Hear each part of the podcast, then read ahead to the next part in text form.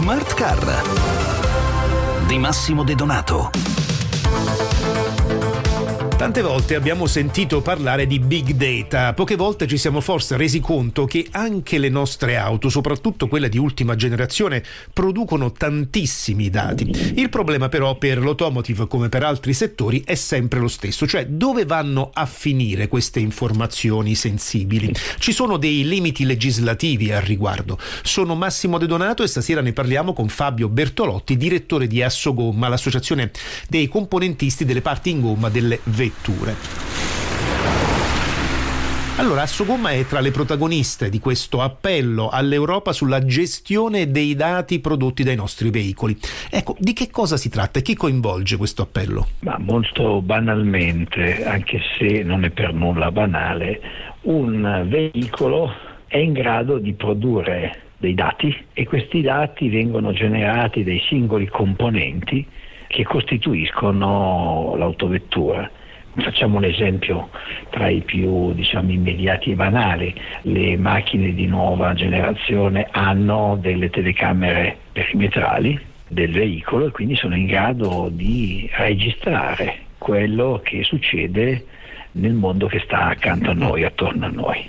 E queste informazioni sono molto importanti perché possono essere molto utili al proprietario di questi dati. Ma chi è il proprietario? Ecco, e infatti veniamo dati? al tema. Chi è il proprietario di questi dati? L'automobilista, il costruttore, chi ha creato il componente, come dire, che rileva il dato? Questo è il dibattito in questo momento. Nella nostra visione è molto chiaro, il proprietario del dato è colui che è il proprietario del veicolo cioè chi ha acquistato il veicolo ed è il proprietario di quel veicolo ne ha la proprietà non solo del veicolo ma di tutto quello che genera il veicolo e quindi è lui cioè il singolo automobilista, se, se, di automobilista stiamo parlando, che sia diciamo, un privato piuttosto che una vettura business, i dati che vien, vengono prodotti da questa vettura sono di proprietà certo. dell'individuo che deve avere la possibilità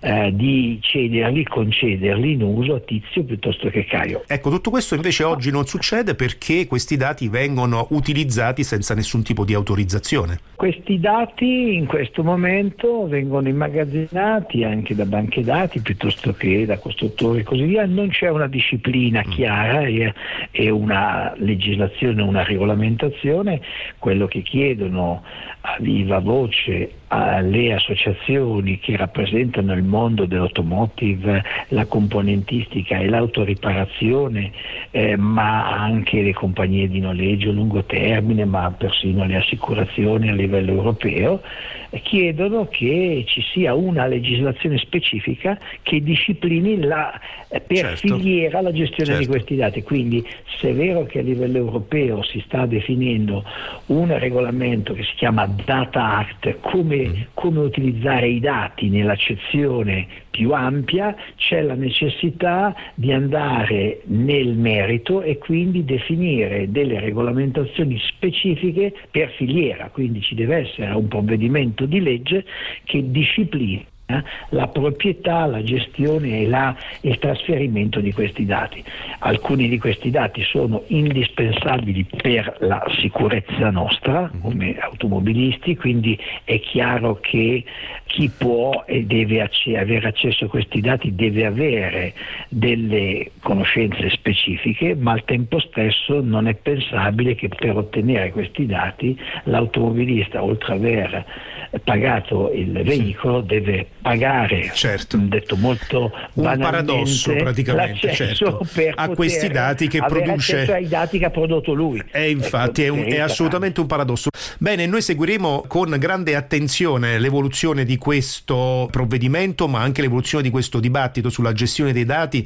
Ormai è inutile nascondersi dietro un dito, il vero valore oggi appunto è nel dato, quindi chi gestisce questo dato ha un potere importante e quindi ben venga questo dibattito europeo europeo per riportare il consumatore al centro della proprietà di questo dato. Noi continueremo ad occuparci di questa tematica, intanto salutiamo e ringraziamo Fabio Bertolotti, direttore di Assogomma, una delle associazioni firmatarie di questo appello all'Europa. Smarcar torna come al solito domani alle 20.50 circa. Un saluto e buon viaggio a tutti da Massimo De Donato.